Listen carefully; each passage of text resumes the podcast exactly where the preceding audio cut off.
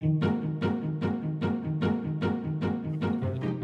hello and welcome to the Adoption and Fostering podcast from the A&F Network with me, Al Coates, him, Scott Casson Rennie. and her. Elaine Nichols.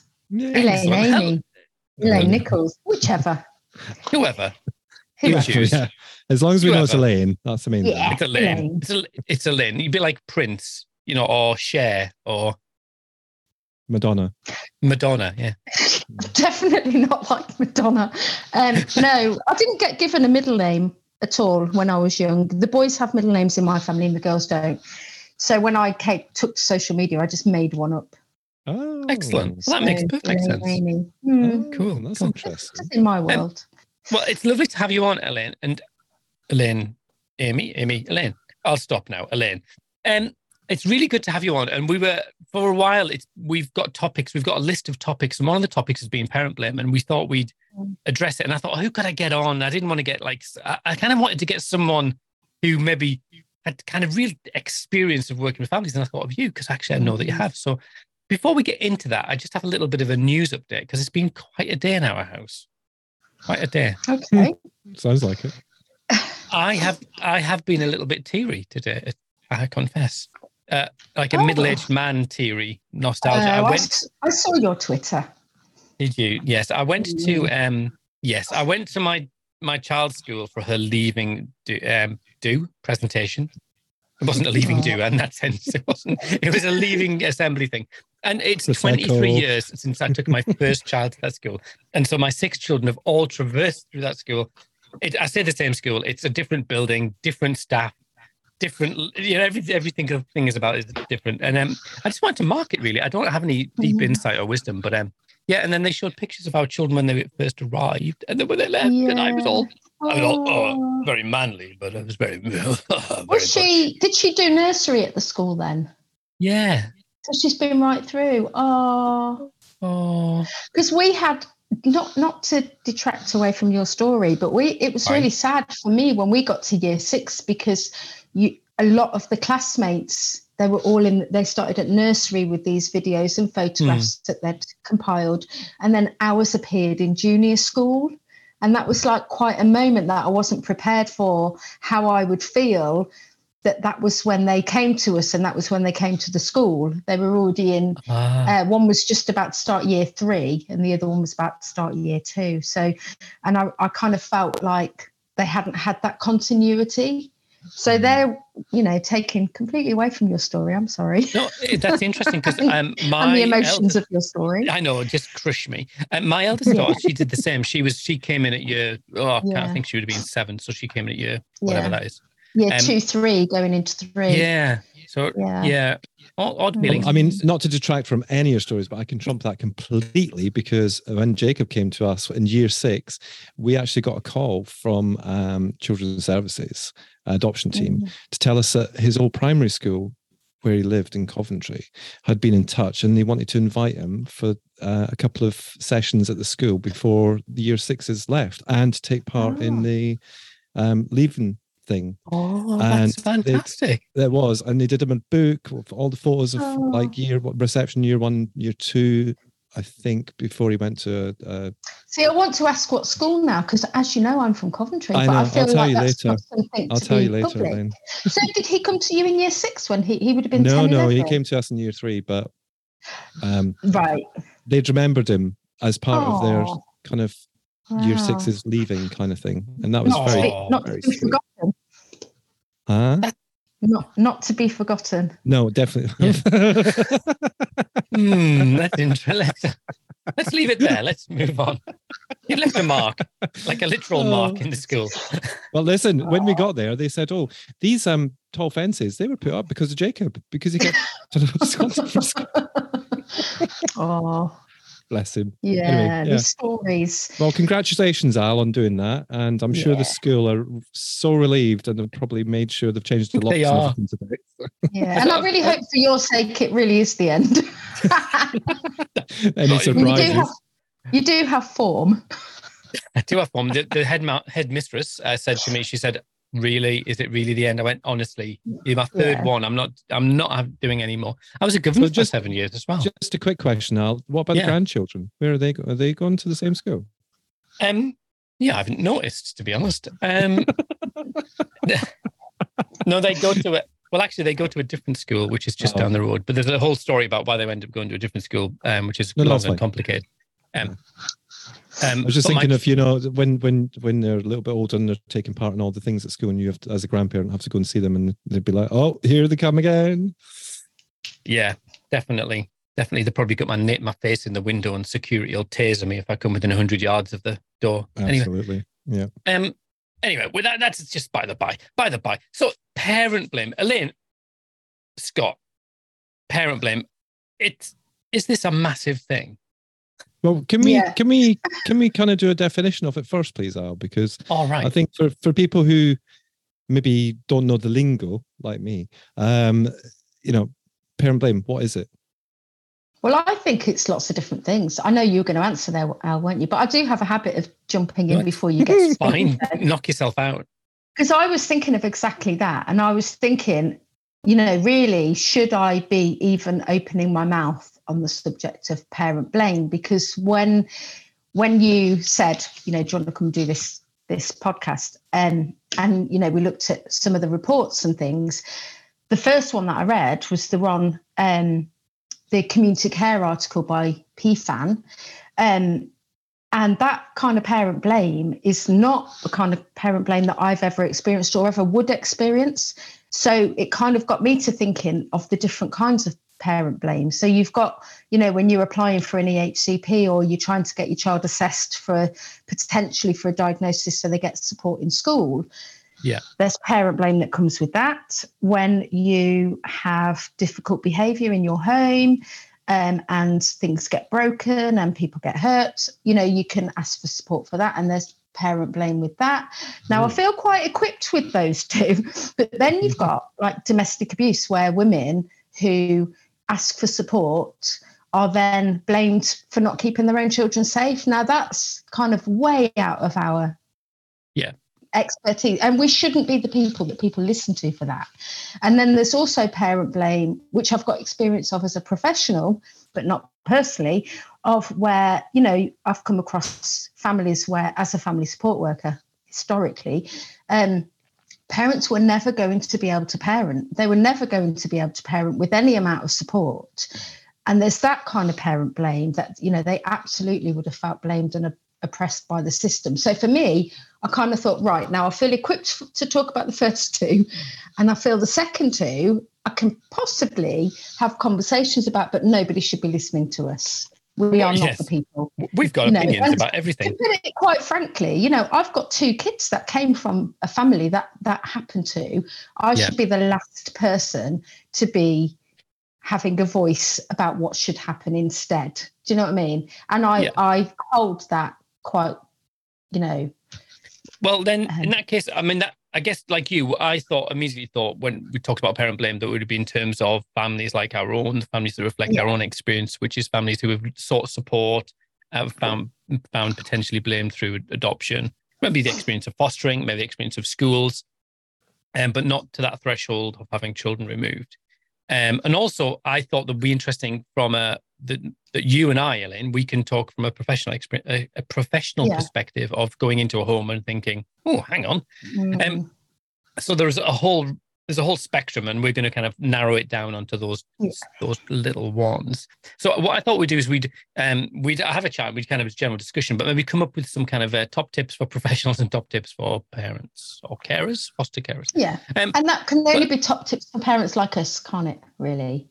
Um, yeah, but I think there's some transferable stuff into maybe kinship arrangements, maybe foster arrangements. Transferable. I didn't mean adopters. I meant I meant people like parents like us who are never going to be on that heavy end of social care, who have the capacity to parent and need a bit of support with it, rather than who have, you know, generationally had the impact of extensive harm. Do you know what I mean? That that you know, and that is a conversation that's still worth having in terms of you know what should happen in terms of you know adoptions being closed if adoption has to happen alternatives to adoption blah blah blah do you know what i mean yeah but that's not for us is it as you say no that's not i don't us. think so i'm going to start with my esteemed colleague because this is linked in some ways to things like uh, allegations that's all in the mix of this conversation um you know people having concerns around parents ability i'm going to uh, turn to my esteemed colleague scott scott tell me about your experience, or if you've got any experience of, and I guess there's maybe two things feeling blamed and being blamed. Mm. Two distinct yeah. things. I think there is a difference. And there's also something else to add in there, and that's to, to not mix up shame with blame, because I think that sometimes you can feel shamed by somebody in terms of something that's done and that's i think that's a little bit different but i think at the time or even maybe sometimes in reflection you'd still feel it's it's a blame thing um, and I really, I, I think we've been relatively lucky in that respect because I think most of it washes over us, and I think that's because it's kind of people we are. So yes, um, you know, there's uh, early days, and I'm talking really early days, like within in- intros, there was um, an allegation made um, about um, a situation that happened. I won't go into details, but I think that was the first time that I th- felt like I'd done something wrong. Um, and had I? No, I hadn't. Just to be clear, um, mm. it was mm. all kind of sorted out, you know, within a couple of hours, sort of thing. But there was that, there was that kind of worry of it being in introductions and it all going wrong, blah blah blah. And then the only second time, the second time it happened was in school, and it was an allegation that was made by my my lovely youngest son Jacob when he explained something but really didn't think about how he was explaining it. Um, and we were kind of dragged into the well actually no we weren't dragged in. We got a phone call from um, the the head teacher. Now luckily she kind of understood the background. She knew us. Bear in mind this is like seven or eight years after the first two had gone to the school. Um, she un- she understood more about trauma. She understood you know all these things. And she'd obviously had sight of jacob's files and, and understood his background and stuff like that. But both of those times we didn't have that kind of investigation that was ongoing past a couple of hours. So we didn't have that worry, we didn't have that panic. And I think for the most part, we shrugged it off because we are like, well, we didn't do it, kind of thing. Um, and I think, like I say, I think shame is probably more prevalent for us than blame is. And I don't want to murky the waters in that, but I think that would be my experience well, on reflection after many years of of you know well, that that that is an interesting point, isn't it? Because it could be that that people people do feel shame, and that shame is like it's a it's a gnat's hair away from blame, isn't it? Yeah. Um, yeah. And so any sort of I think that there's a quote here that um, I'm going to read from the Special Needs Jungle. And we'll put the we'll put the links in, and it said, um, "This is from a woman called Catherine. Uh, I don't know how to pronounce that name. U H E R. Yeah, I did really well, Catherine. Uh, um, most SEND parents will have experienced some level of parent blaming, whether it's a head teacher tutting as their child is late for school again, or formal letters threatening fines for non attendance. It might be the questioning of routines and rules at home, or the suggestion that the child would fit better into the school setting only if only the parent did something differently. For many years, I didn't put a name on this behavior or consider how offensive it was. My focus was on presenting myself as a good parent, trying to show the professionals that I was doing everything they wanted eventually I realized they were blaming us for our child's difficulties. Mm. I thought that's a really good quote from Catherine. Mm. uh, um, well, it is. And I think that um, if we're just going back to before you go on to Elaine there, um, uh, last week, so we've um, over the summer been hosting foreign students from different countries um, who are around, well, between the ages of 13 and 16. Um, and last week we actually got a message from one of the um, the they've gone now, so I can I can talk about it. I'm not going to mention any names, but basically the um, the the child's teacher, because the teachers come with them um, from their own school, and um, essentially uh, the the child got a rash. Now he'd been with us for 12 days at that point. He was due to go home two days later. We had been, uh, you know, our house, you know, something different for dinner every night. You know, lunches are are kind of thought through because we had to give them a pat lunch every day and all that sort of stuff. Anyway, long story short, he got a rash. Now we'd been um, to an aqua park, which was outside, it was in a marina, had to wear a rubber wetsuit. Um, obviously, there's water, there's there's kind of bacteria in the water and stuff like that. So the, the rash could have been for from anything. But to be told by this teacher who didn't have any children of her own and who was apparently very blunt and to the point, according to the language center that we we are with, um, she she basically messaged us and said, "Please, um, you, you your food is causing this rash." Yeah, after twelve days. So you know everything had been mixed. They'd had repeated stuff, mm. uh, you know all that sort of stuff. Um, and and in actual fact, that's probably the one of the times that's most kind of prevalent in my head about being blamed for something. Now, needless to say, the message back wasn't exactly soft, didn't land softly, um, because we are very direct. Because you yeah. know, I'm not being funny. I'm, I'm. This isn't my first rodeo with um, teenage boys, and I'm not. I'm not going to put up with that sort of stuff. And and that's what I'm saying by maybe because we're kind of just we bat them away like mm-hmm. flies. Maybe that's just our way of dealing with it. So therefore, I perhaps don't see the difference between the blame and the shame thing. And also when mm. I'm at, when I'm being blamed for something, I'm just like, oh well, never mind, bug off. You know. Mm. I'm wondering why we got you on this podcast, Scott, to be honest with you now. Does that mean I can go and have my dinner then? Thanks. Uh, no, yeah. definitely not. You're here for the you're here for your bubbly personality.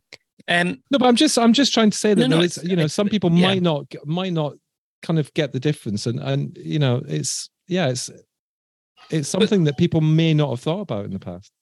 Uh, but I don't think that's particularly normal. Do you? I mean, Lynn, do you think that's normal that, that response to that that people do you think people take on blame or do they are, are people receptive to, are some people receptive to blame some people take it on other people bounce it off what what have you got any anecdotes you can share about i i responded in my own very personal special way during our most difficult years um, and some of that i'm not proud of and i'm not ashamed of because i've since learned um, how the nervous system works. And I know what was happening under the surface for me, for the professionals, for my child. So I kind of, in some ways, I kind of, I just feel quite stepped back from it all now as just kind of a natural process that happened between individuals because of things that, that happened. I don't know if that makes any sense what I've just said, but so for example, when when um, when my daughter started secondary school, primary school was all right, but when she started secondary school, I mean, it just all hell was let loose. And um, one of the things that school did was um, set up like a report system. So she had to get ones and twos in every lesson for a whole week. Uh, and she'd get a chocolate bar on a Friday. And um, we said, look, please, no, please don't do, don't use food. But I wasn't in the best place emotionally at that point i was still trying to hold down a, a almost full-time job um, while constantly picking up the pieces of, of what was going on with this really small child just arrived at secondary school um, only diagnosis at that point were attachment and trauma which had held us in primary but were not going to hold us anymore.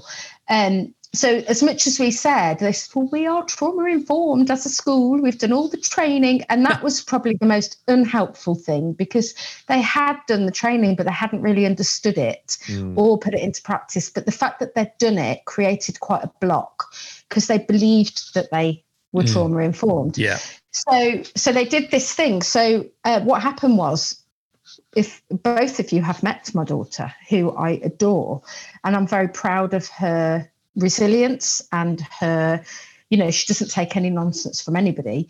Um, so she, the very first time she got a three in one of the lessons, that teacher's card was marked. I don't know about her card being marked, but that teacher's card was marked, and all hell was let loose as far as she she split she spoke to other students she spoke to teachers she started rumors about that teacher in that class. She got other students on board for, you know, being really disruptive.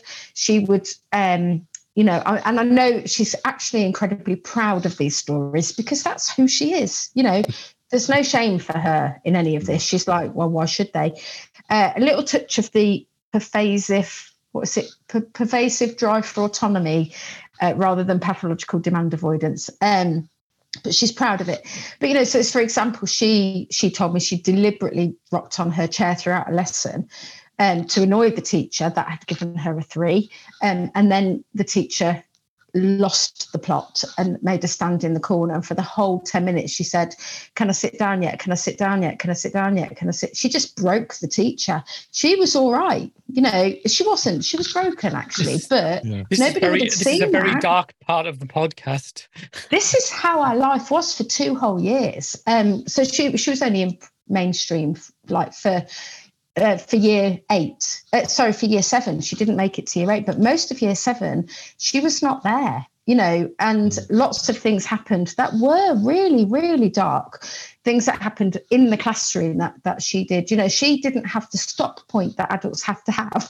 So, and she she knew where their stop point was and she knew she could go over it. So so anyway, back to the original thing of the the chocolate bar. Um, so it was a bueno that she picked, and the person in the whatever they call, I can't remember what they called, like you know, the special block of for the pastoral and SENCO, poor vulnerable souls, um, bought a big box of bueno, which she saw, she knew it was there. She never ever got one. Um, so well, obviously at home, we went and bought a big box of bueno, and every Friday we gave her a bueno when she came home from school. Yeah. Um, that was not seen as being supportive to school. You know, another time she got detention, and um, she got detention lots and lots and lots of times. So what they saw was a girl who was like, right, okay, what am I on now? Am I on a C3? I'm on a C4. I'm on a C5. Well, you're gonna when is it gonna be a C5? Can you up it? Um, because this is who she was and potentially still is in the right environment. Um, so so she got detention. But all they saw was this kind of defiant girl. What we saw was a girl who came home and sobbed in detention because some of the kids looked like men with beards, and she was terrified. They Mm. didn't see any of that, but we did. Um, and so yeah, so I don't. oh, it didn't go well. No, no, but it's interesting because I, listening to that, I was trying to kind of, I was, I was putting myself in the position of, of a professional or a social worker, and I would kind of, you kind of go, is there an element of I'm not sure how to fix or how to, how, what can I do to this child? And actually, the the only sensible person I can talk to is the parent. So that's the place you go to. That's instinctively we go to the parent and we say, we say, right, okay, you need to back us up or you need to support us, or you need to change what you're doing so we can get them to behave here.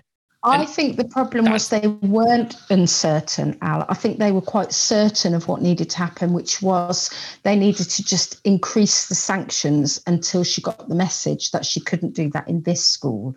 Um, and I don't think they had any clue that the boy sitting next to her flicking a ruler was a sensory overload for her. You know, there was just it was there was too much leaving the car in the morning and walking into the building and seeing these kids that looked like men hitting each other with bags. It was mm. banter. I knew that, but Yeah, her little nervous system didn't know that. She was petrified all the time. Absolutely, Really but, and, and I'm not dim- diminishing that. But what I think is that as a professional, you you you are whatever you, profession you are. So education or social care, that that sort of world. Yeah, You, you, the only thing you can get a grip on is the parent.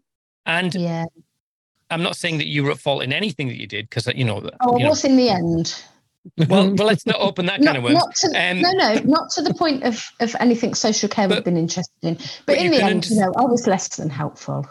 But you But can understand how, as a professional, that you would then kind of go, "Oh, this person, these are the Mm. people to," and I'm using inverted commas. These are the people to blame because we're not getting Mm. anywhere. That if we, if they were to back us up, or if they were to parent differently, or you know, even the thing about the buenos, um, if they were to not give the buenos, then our our consequences would work, but they're just damn she well would work undermining. harder for the bueno, wouldn't she? Surely, you know, she'd work Yeah. harder for the bueno. She didn't get one anyway without earning it. but that doesn't work and and i mean so i, I i'm just kind of relating this um com- this part of the conversation to accommodations because as Mhm. parents and we spoke to jeff noble about that, that this week actually we we spoke to him for a future podcast and um one of the interesting things that i heard him say when he was in air was about accommodations because actually again shaming people into um, you know, oh, your child, you know, you've you, you shouldn't do that for them. You shouldn't do this for them. If I didn't do that, and Elaine, I know that you're not necessarily the same, but you're very similar in your approach. That actually, if I don't make those accommodations, my child won't live with us. It's that simple Yeah. because they, they Yeah. couldn't, we couldn't we couldn't live with them. Um, no, and no. and I think that when you know when we think about the school thing, yes, we have to make Mm. accommodations at home just to get through life and just to stay sane Yeah. and to look Yeah. after ourselves and you know that's all the sort of things. And you're right. They made our home very, very unsafe Yeah. because the fallout at home. It was. I, I mean, I you know I'm not going to tell any stories other than things that I know she's really quite proud of. Let, not just not just gives permission, but she's proud of some of those she's a stories character. because. Yeah, you know, she's quite rightly sees it as, you know, I didn't let them do that to me. Do you know what I mean? Mm. She knows that she knows that she couldn't. She was in the wrong environment. You know, lots of things weren't right about it, but um, you know, she's proud of those stories. But there are a lot of other stories that I can't ever tell Yeah. and won't ever tell. But you're right. There would have come a point where what would have happened, and you know, this is why I started with the thing about what what I don't feel equipped to talk about is because you know, for me, there's always this mirror of you know, I'm parenting somebody else's children, somebody else's children who didn't have the privilege and resilience that I've got to be able to manage the system, you know. So I, I will never lose sight of that, um, or, or you know, not pay attention, give it due due kind of attention. Um, but you know, with um, with my daughter, it would have got to a point where I would have been in prison.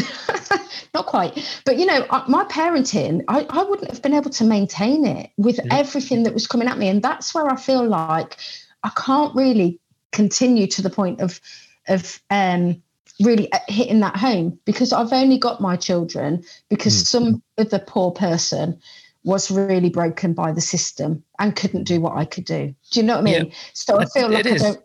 I don't want to go too far down that road of what they would have done to our family because I've only got my girls because, Yeah. Yeah. you know, Yeah. another I wa- I wanna- family. I'm trying to get my arms around this lot because you we've kind of gone a slightly different way, but I think the the thing for me is that you both talked about accommodations. So that when we talk about mm-hmm. that, we mean that we that we adjust our hmm, standards or we adjust our parenting, No, our style, our style. our style, but maybe Yeah. standards. So things that you perhaps Well, wouldn't have. w- I don't Well- think it's about our standards, well, because I think that you can still deal with things, just not in the kind of so you know how Not with punishment. yeah, or or not straight Right. away, or maybe in three days' time, or five days' time, or maybe maybe even a week's time. right.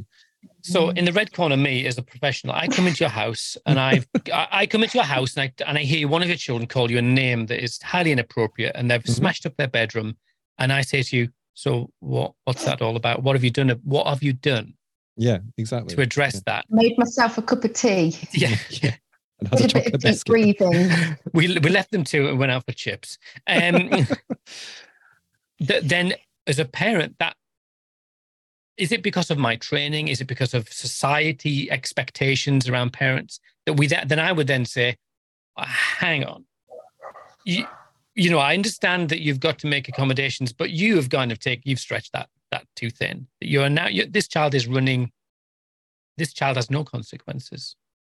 Maybe uh, No, that see, I think if a social worker came and did that to me, that I would be. I mean, thankfully, we've not had many social workers in our life, but I, I would be showing them the door because what I'd want them to say is, mm-hmm. "Is everybody okay?"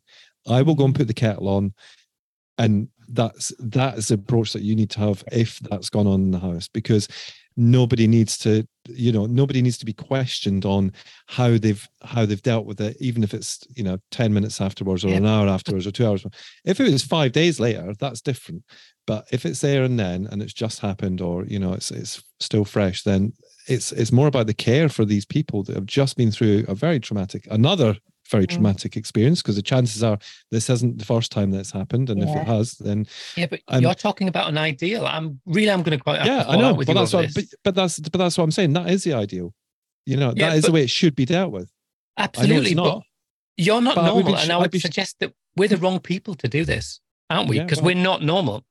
You- clearly We're not in the sense that you're at a position in your life, and so is you, Elaine, that you have feel. But I do know that you've both been and knowing you for quite a few years, that there are times when you your resilience is pushed right down. You've you've Oh, you've, you've had it for months, and then a professional comes in and they go, Years. and they come in and they've got their case file, and they've they're they're a child protection social worker or they're they've got power, Mm, and they say, "What's going on here then?" Yeah. And that's a different conversation, isn't it? And I think for me, I'll go back to what's what you know the thing about standards, and you know, have you gone too far with your accommodations when your child doesn't have any standards to meet? I mean, you know me, Al. That's absolutely not me, and has never been me. You know, um, we've always had really high expectations of the girls and really high standards, but we're prepared to wait a long time to see that come to fruition. Mhm. We know what we're aiming for, and Yeah. you know we don't deviate from that, and we know um, we have a bit of an idea of what that path needs to look like. And when you're talking about a situation, you know, the example you gave, your child just called you a name and smashed the bedroom up. Um, it's about thinking systemically, isn't it? Of, you know, that isn't a situation that's just happened now between you and your child. That's something that is the context is wider. You know, there's Hmm. something in the system around your family, whether that be school, something that's happened in the community, something that's happened on social media. And until you can get to a place where you can have those conversations with curiosity and you need to create the kind of environment where your child will tell you, um, you know you don't know enough yet to do anything. Mhm. All I know is something has happened because something is going on for them and things have got broken. I don't know. That doesn't tell me nearly enough to make an informed decision about what I need to do about it. So is that then a case that social, oh, well, say, we, we'll use the example of social workers, right? So a social worker has been, you've asked them in for support, they've come in, they've looked at that, or there's been a concern raised. I have raised. never asked them in for support. How dare you? well, I did once no, and never again. Um, yeah. Or or someone raises a concern or an allegation or there's a reason why a social worker comes um is it then that actually we need to have a, a workforce that has a, a better understanding of your life scott that they understand the, the whole concept of accommodations versus you know you're striking while the iron's cold you're winning you're not winning battles you're winning wars all of that kind of shizzle Absolutely, and I think that's why. Um, and I'll just put that out there. I think that the three of us got on really well because we understand how each other parents. And I know you two are social workers um, by trade I'm and not. profession. Oh no, you're not. You? Sorry, I do No. apologise for putting that label on you, Elaine. Thank you. okay, so you're both professionals in, or you have been in the past, because I know Elaine, Yeah. you're you're just getting back into things now. But um, my point is that um, you know I know that I can be uh, uh, properly me and properly parent in front of you guys because you guys understand my family. Um, a, a social worker coming in through the door needs to get to know me first and and needs Mhm. to see us in action not not from a kind of you know uh like supervising us kind of way but just to get to know us and get to understand how the family dynamics for a start the young Yeah. person that you know is is there what is their you know how, how do they deal with stuff you know blah blah blah blah blah now normally there's a lot of masking goes on there's a lot of acting goes on when there's visitors all that sort of stuff but Mm. for the most part, you know, you can kind of peel back the layers a little bit once you get to know somebody. And I think that's for me, that's what it's about is is more that style of social work where there's actually a little bit more empathy about Mm. the circumstances rather than, you know, and I know don't get me wrong, I know that you know there are some children who are really at risk and and you know that Mm. might be a different kind of absolutely yeah. But my experience, I don't have any experience of that, so I can't speak on on on that topic. Um, but certainly, um, and I'm not not saying that you know we've been perfect parents all the way through this. My God, we've made some hooly mistakes over the years. Um, but all I've wanted when someone who who we've requested support from comes into my home is for them to at least have that empathy to look at the situation first before they question um you know our our kind of our approach to things and Mm. how things happen in our house you know and and even like when we've had um the uh, family liaison officers from the police um and, and we've had them in the house maybe four or five times over the years um you know they've been probably the most they've probably been the people with most empathy that we've ever had in our house because they've kind of taken the time to understand us before they mm. then action something. Do you know what I mean? And yeah. yes, we've you know we've had referrals for um you know to to children's services as a result, and you know safeguarding's been called and stuff. But actually, because of their kind of initial contact with us, it's the you know they've done it they've done it the way that I think it should be done. Maybe that's why my opinion the way it is. I don't know. Well, I do think we're not particularly with hindsight and on reflection. Two things. I have that. Yeah, it's rubbish words. Um, we're not necessarily the right people to have on the podcast, are we? because we are, in the sense that we have all been on a journey. And I was thinking, because yeah. I, Elaine and I often, well, and you as well, Scott, we, we work, we've done sessions with families around their parenting mm-hmm. and people coming to us and sort of saying, oh, this is what I'm doing. It's really difficult. And being absolutely honest, their children are one thing and they're not responsible for their children's behavior, but as the adult in the room, they are respond. Yeah. They are. They do have such a huge influence that they have to take some responsibility. And so mm. I've, you know, probably each one of us have probably all talked to a parent and thought, yeah, you've missed. You your expectations are too high, yeah. so you are at fault, or your approach is not good. I'm not sure that I agree that we're ever responsible for our children's behaviour unless they're really tiny. But I do think we're responsible for our parenting and for giving the right messages yeah. and for um, you know providing the limits and boundaries that's where our responsibility ends because with some of our children there really is nothing beyond that that we have any control over so certainly in mvr working with families that's one of the things that we really unpick quite early on is where does parental responsibility end um, and some parents really get themselves in a bit of a mess because they feel overly responsible for their child's behaviour, mm. and then not they can't ever be responsible for their child's behaviour. Um, you know, if if for example, children going to school or children not coming home from school and going absent without leave for a couple of hours, you know, there are things that parents should be doing at that time but they're absolutely not responsible for what the choices that their children are making. And that's, I think, quite grounding. Once, as parents, we've really got a sense of what's my parental duty here in this mm. situation mm. and what actually is outside of my control yeah. it's much more reassuring when professionals do come through the door to be able to have those conversations confidently that i have done this this this and this outside of that um, obviously is that is not within my control. Mm. And that's interesting when they get beyond 18 as well, isn't it? Because often they're not able to be independent. Yeah. They can't but manage their way own... before that, isn't it, Scott? Really, yeah. I'd say. I mean, I'm really, only doing that with two maybe beyond 14. 18, you know. Yeah, I'd say maybe mm. from about 14, there was lots of things where we realised we're going to be doing more harm if we try to control certain things now at this yeah. point than if we accept that we've done our part. You know, we've provided a safe environment, we've given the right messages, we keep giving the right messages. Um, you know, the, the level of safety allows us to step back to a certain degree and allow them, you know, to take some responsibility. And I think it's way before 18, really. Yeah. No, no, that I feels... meant I meant there's still like elements of that when they go past beyond 18. 18. Yeah. Because yeah, I'd totally. be with you, you know, I have a I have a, a, a a 17 year old who is extremely independent.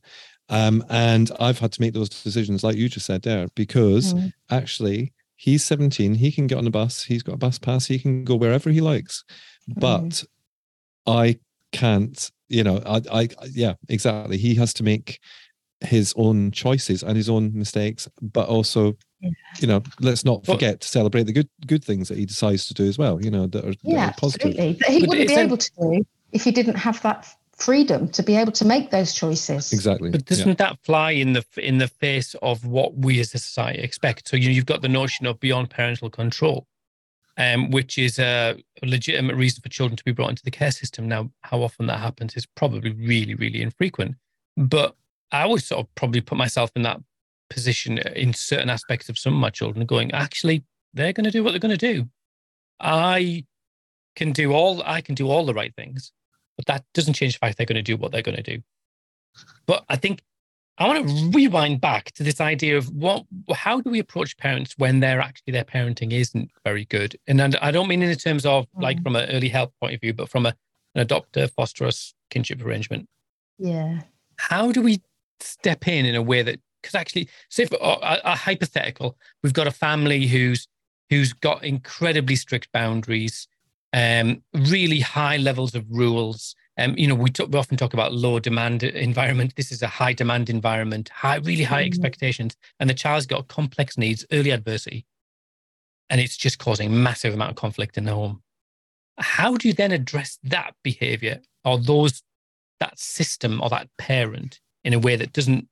Because they are to well, are they to blame? I think it depends how long you've got, doesn't it? I mean, and that's part of what you know that certainly the literature that I read that you sent me before this podcast, you know, is saying that um, social workers don't have the time to go in and get to know families.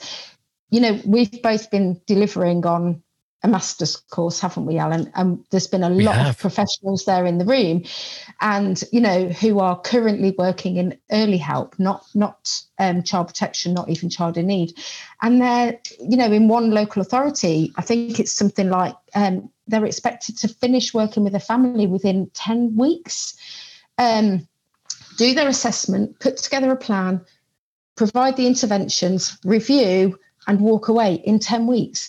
Now, I, I, don't believe there's a lot that you can do in that time without building that relationship. Presuming you've got time to build that relationship, that's where you can start from a, you know, curiosity point of view. I think curiosity is probably one of the biggest gifts that professionals have is yeah. talk to me about your reasons you know for for the why things are the way they are why you parent the way you do. That's got to be the starting point and respect where parents are coming from. You know they're making those decisions for a reason. Um and then to you know a bit of kind of psychoeducation you know around parenting styles around you know where where is it that you think you've got your parenting styles from and actually that kind of stuff people do start to have light bulb moments and kind of say mm. uh, yeah you know but you can't do that in five minutes with a family with a parent uh, yeah I mean, totally. I think that we're probably asking too much of our professionals, and then that kind of just compounds the feeling of you know, and if you've, if you, well, from an early help point of view, or from, like from an initial assessment point of view, which I'm not sure whether initial assessment still happen, um, 15 days, you've got 15 days to do mm. that. And you got to mm. get, you got to get yourself there, work out what's going on, and then advise or, or direct yeah. or signpost. Um, and that's that's really scary, isn't it? Because it's hard not. And if you're under a, a, pressure as a family as well, you're feeling a level of pressure mm-hmm. already. You're going to end up with a tick list, aren't you? Really, you're going to end up with something that says, "Mum needs to go for counselling, Dad needs to go to this recovery service." And they need to get the child to school on time. They just list all the problems and sometimes tell the parent what they need to actually do in mm. order to meet the requirements of social care, leaving them alone. And that's not that's not any kind that's not of the solution, support, is it? Is it? Yeah. No, yeah. it's not any kind of family support, no. you know. Yeah. Because those those things would come naturally if the if the source of the issue was maybe yeah. the thing that was yeah. And that's without the threat mm. of actually how it can feel having the system involved in, and I say the system, I mean specifically the child protection yeah. system, which I would link. At once, when I worked in early help years and years ago, early help was completely separate from social care. They had nothing to do with each other, and that was deliberate so that families felt safe. But now there's a lot of passing back and forth between families. Families start in early help, they're in social care, they come back to early help, um, you know, and they share sometimes the same assessment.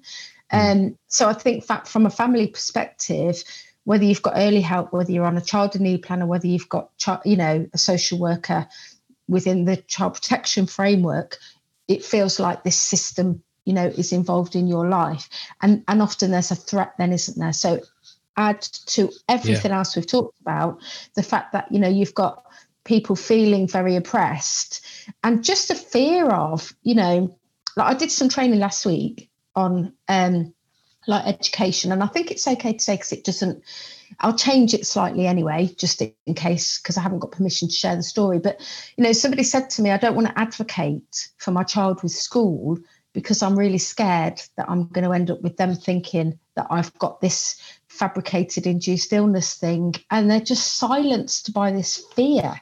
Mm. So hmm. they're not not advocating for their child with school.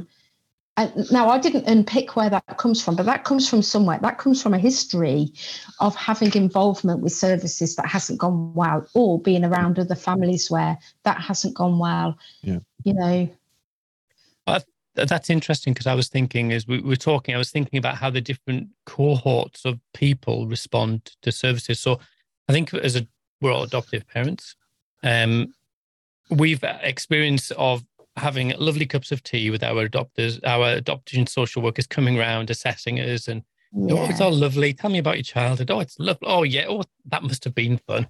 Oh, oh, oh that's a disaster. And um, depending on your life.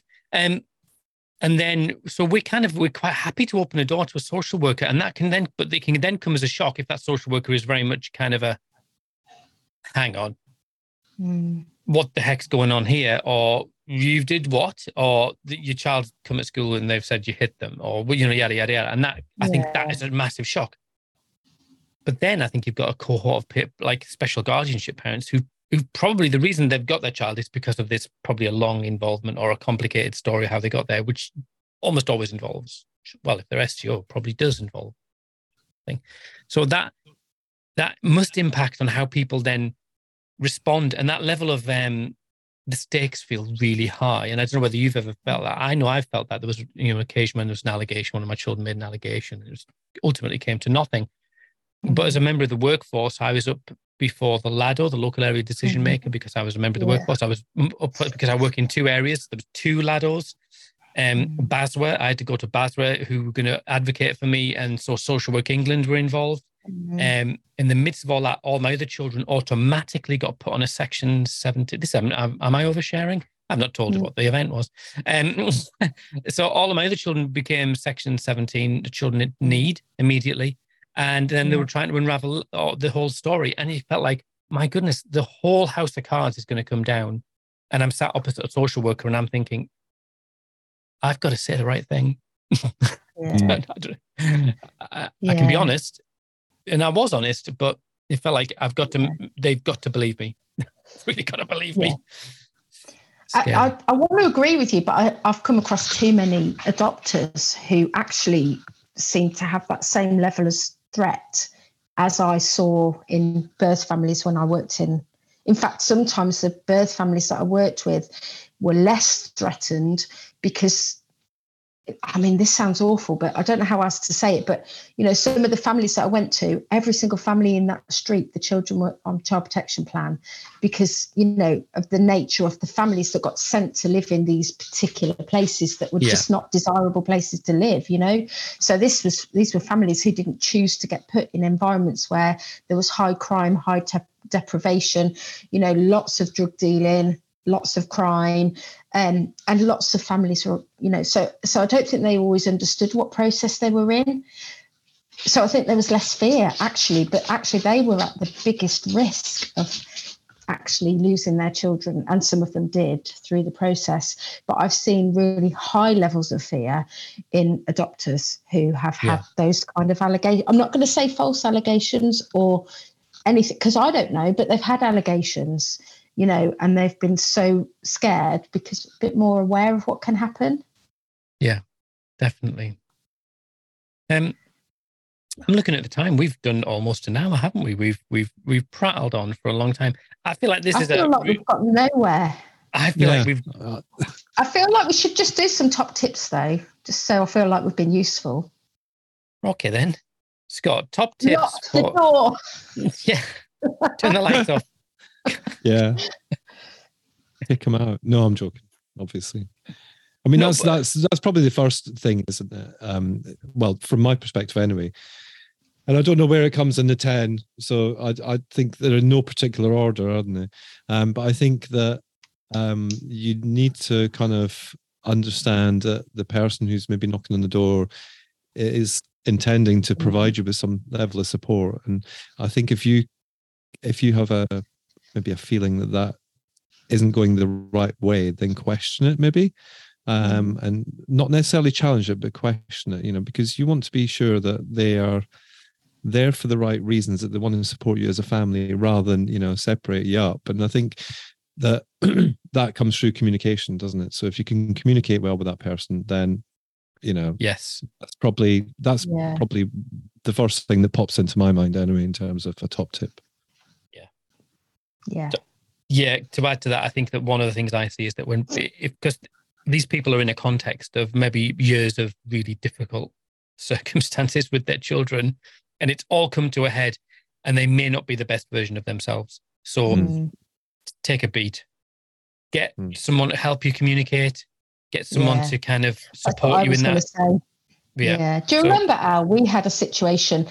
Um, it was oh, when was it? It would probably been three years ago now. It was only a little brief, a brief kind of like experience of of what had been several years before. And do you remember I Yes. spoke to you on the Yes. phone and we made a list before because it was quite a trigger.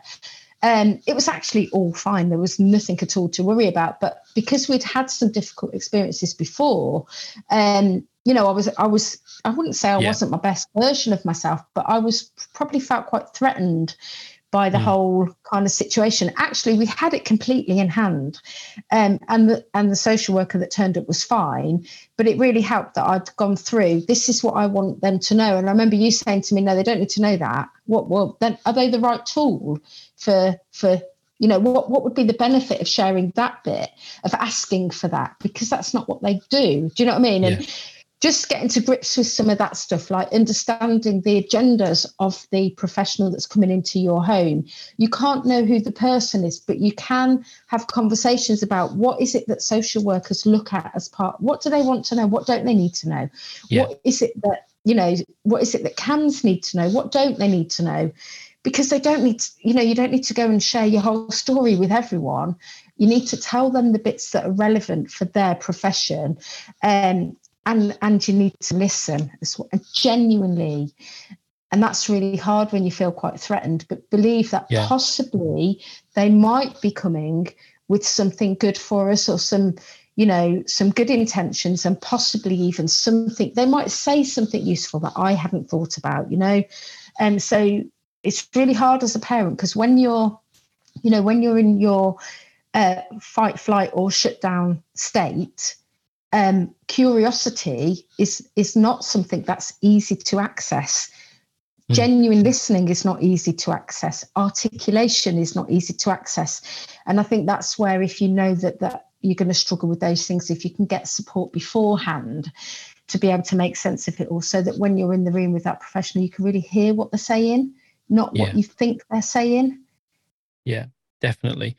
I mean, that is interesting. I think we've we sort of slightly slipped towards the allegations, kind of um, how to get Mhm. around allegations, but I think that that still is really valid in ten to sense of parent blaming, and I think Mm. they what you were saying there about you, Scott, you said good communication, listen. I think also get get a second opinion, maybe from a friend or someone you trust, to kind of come in and go, "No, you're doing okay," or "Mm, maybe there's something in that. A trusted friend, like an advocate or a you know, there's there's plenty of people out there, but peer support I think is really helpful because Mm. when you get a group of people like uh, you know, like w- like us three, we've done it. We've done it around my you know in Yeah. my garden, um, and you can kind of go, no, that doesn't. You know, people. you- This person said this to me. No, that's not true. Or eh, maybe it's true. Um, Yeah. people you trust, good friends Oh, who I- can I- kind of give you a I- perspective. Yeah, and I think that um, I wouldn't take any offense if one of you guys and you, you know, I'm not so much now because obviously my children are almost adults. Mm. Um, but I wouldn't take any offense if you if you questioned something that I said or did because I trust you guys in that respect. So I think the, the- you're right with the peer support thing. If you've got a nice, you know, Yeah. if you've got a supportive um, kind of peer group or um, support network that you you really trust, and it can actually really help if you if you if you need to question something within yourself. Yeah. Yeah, Yeah. Yeah. exactly that. Yeah, totally. I mean, I might tell you to f off, but I wouldn't take offense at it. We've all got blind spots, haven't we? And, Well, and that even, is when, yeah. even when you're doing okay, you know, Mhm. and this is back to think of when you've got a professional in your in your house, you know, um, they might say something really, really helpful. Do you know what I mean? There might be something that they've they've just got a bit of a different perspective, a bit of insight that you can yeah. go, oh, do you know, I hadn't really thought about that. Um, I'm going to take that on board. And I think if you know if they if they haven't, um, I think saying thank you anyway is really helpful. You know, I appreciate that you've mm. you know I appreciate that you've you've come and seen us. I appreciate that you're concerned. You know, we've had those conversations with school around attendance. Mm when we've been more concerned about well-being but school have been more concerned about attendance quite genuinely being able to say you know thank you for being concerned about my daughter's attendance i appreciate that that you know you want her to do well and if we can see the good intentions in yeah. the people that are coming into our lives and we can verbalize that for one we will connect with it more mm. um you know and be able to hear more of, of what people are saying. I think if we can do that, it is really helpful. Yeah. Yeah, and that that was exactly the point I was going to make really about that empathy for professionals going why are they here and what what's their job and how can I help them? Yeah. Um and but having said that, caveat to all of that is there sometimes there are people in professions that they shouldn't be in. You know what I'm saying? Yeah. Yeah, I mean I I feel like I, I may have social I may, may have social social work bash tonight. I'm, that wasn't my intention. It was just, nope. I think that you know the, the when you're under that kind of stress and and you're experiencing the trauma and your children are experiencing the trauma of you know whatever but different behaviors or symptoms all that sort of stuff i think when you're at that kind of place for someone just to come in and judge you that's not helpful mm-hmm. so it's not about saying that people are bad at what they're doing as in you know mm-hmm. social workers or people who are coming in to try and support you it's just that initial bit you know just yeah. to be mindful of that because actually you know what after the first time you met them it might it might be fine the next time and then you can mm-hmm. can talk about everything that happened you know that's that sort of way i just think that you've just got to be very mindful of what where everybody's at in in the family unit at that point to make sure that yeah. it's not just a right well you know that be reward chart. Social worker is mm. coming again next week, you know, and you know, yeah, I think you're right. I think you know it's about having compassion for everybody, isn't it? Which I think mm. will will probably land wrongly for some people who might be listening, but you know, compassion for the social worker and whatever their mm. the system they're in, compassion for the parent, compassion for the child, compassion for whoever it is at school, and believing that everybody's got something to contribute. But yeah. the caveat to that, I would say, is that the pe- there is a power imbalance, and you know, the parent is um, is in a different position, and also I think from the from the perspective of the child's needs, parents need to be looked after because they're the ones directly meeting the needs of the children. And you know if parents are getting destabilized there's a much bigger impact than you know a social worker maybe getting a knock yeah. you know? Mm-hmm. yeah. I mean I, I, I do have i mean i've been i am a social worker but i don't work particularly in that field. And I'm, i work in organizations where i probably got more time and flexibility than other people. But what I'm I'm really conscious as a student social worker, having been in statutory work for a little you know, just from 100 days. What I saw was people who felt their hands were tied and that they were mm-hmm. given, they were put into situations with no resources to try and fix, or put in situations at times where they felt out of their depth or go and sort this family out. You've got three weeks. Um, mm-hmm. and I think that then that means that those interactions do become much more fraught or become much more directional when they need to be a bit more relational, you know, a bit more like, hey, you need to do this. Um, and I, I, do, I do, you know, I, I think I, I, recall there was one incident where a social worker came. It's probably the worst social work eh, interaction I've ever had. Um, and I sat there and I kind of had. It was really complicated. They were just, they were, they were rude. I mean, and I'm not just saying that that they, they were rude. And I'm a practice educator, so I can, I've got the professional capability frameworks kind of implanted in my head. And I went through mm-hmm. them all as she was talking to me. And I thought, yeah, you've just failed that one. You've just failed, and I can name them. But in the back of my mind, there was this other voice going, Can you imagine coming and sitting in your house and talking to this guy who probably knows the law better than you? He probably knows that he's researched every, yeah. he's read every single book about this topic to the nth degree. He's sat in seminars, he's da da da da, and you're dipping in and you've got to kind of, you've got to do your social work magic and you've got 45 minutes and he's been doing this for 10 years. and so I, that tempered my experience of how, because I was livid. Um, that didn't mean I didn't put a complaint letter in a long time later. But it, mm. it, that mm. in that moment, it kind of it got us through. Um, so top tips for professionals. Have you got top tips for professionals then? Because there might be some professionals who've got this far without having like slammed their phone across the wall or put a negative review on iTunes. Once again, I can't remember who it is. Who's, who's the, the name of the person? I can't remember her name, but she's she was quite instrumental in signs of safety in developing the signs of safety approach. Is it Sue? I want to say Susie Essex. Does that ring a bell? Anyway, I'm going to credit her yes, with it yeah. anyway. Um, who who said who talked about having the importance of having compassion for everybody involved in the whole context. Um, and I think if if you can do nothing else but have compassion for each individual in the system of whatever is going on, um, and also curiosity, for me, I think that is a really good starting point. And believing everybody's doing the best they can. It's odd. It's almost like a mirror version of the exact tips we've given to parents, isn't it?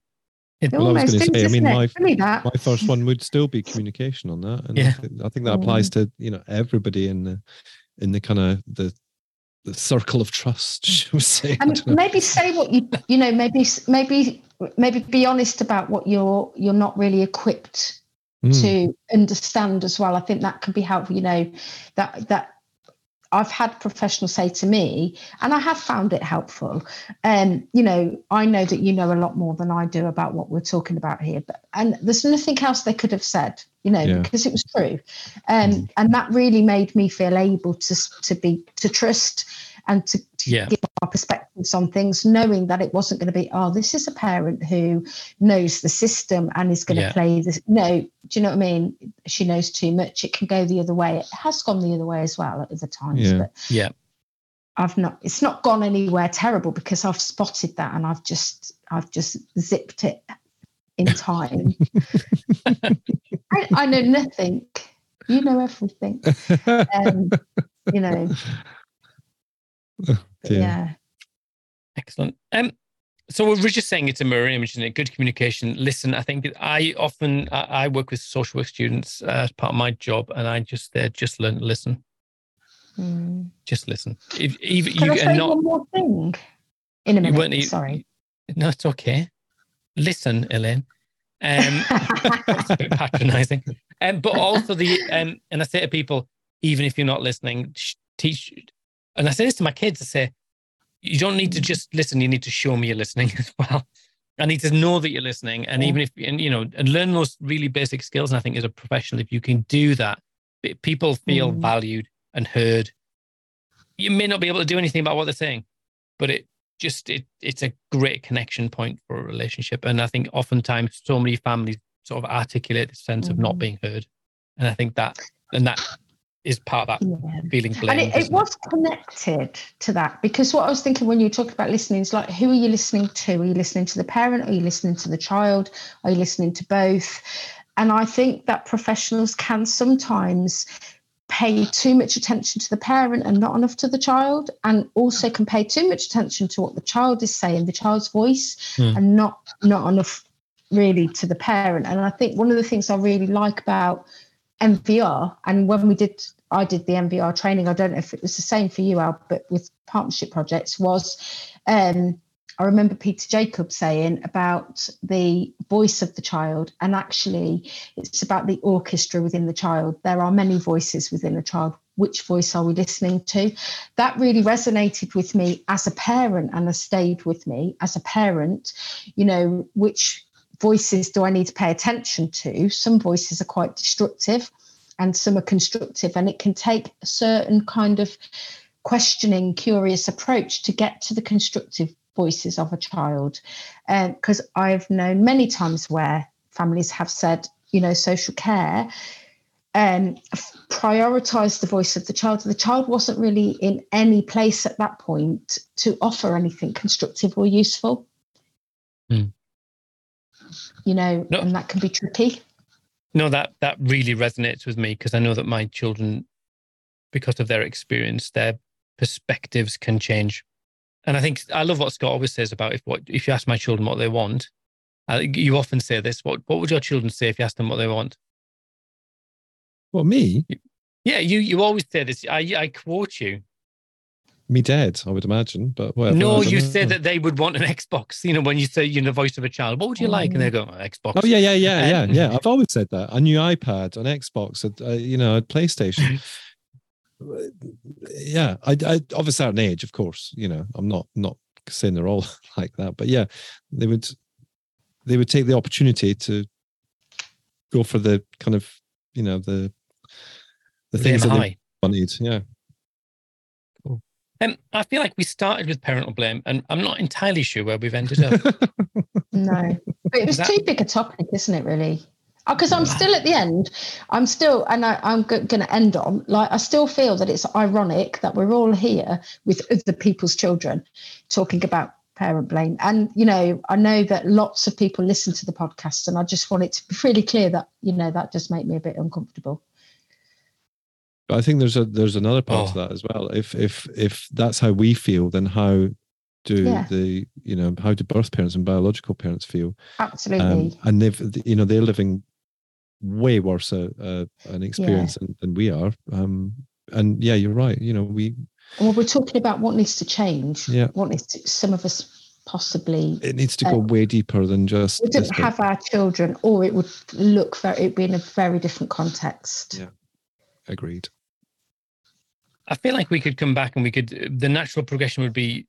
No, I'm not going to. We'll not open that kind of worms. I'm not going to mention it. Yeah. Um, so it's been a wonderful chat, and I feel like it's a proper, felt like a proper fireside chat at my house where we were talking about the. We not even we didn't even mention the word parental def- deficit either. None of that sort You of stuff. Started haven't there. recording yet, have you? Though, because I don't want any of what I've said to be shared. Oh well, it's too Lol. late now. It- It's in the can. in the can now. So, um, tell me what your plans for the weekend. What are you doing, Elaine? You and yours. I think we might be going to look at vans. We're at this position in life where we're thinking it might be very soon uh, to get a van to convert it so we could start going up and down the Northumberland coast. Um, oh, you might have wanted a shorter answer, but anyway, the reason being we're at that time is um, one, um, we're quite desperate to start getting out of the house a bit more. Um, but also, I think we're just getting to a point where we can perhaps have an overnight away without having to worry about the girls being on their own at home. We're not quite there, but we're there where we can start building towards it. So, so yeah, And we want can- it. We want a van. I can get to your house in 15 minutes if there's an emergency. Yeah, and and they probably would ring you. To be Yeah. honest, um, Bless I will them. make sure your number is in their phone. Very good. Um, Ring out. and what about you, Scott? What are you doing this weekend?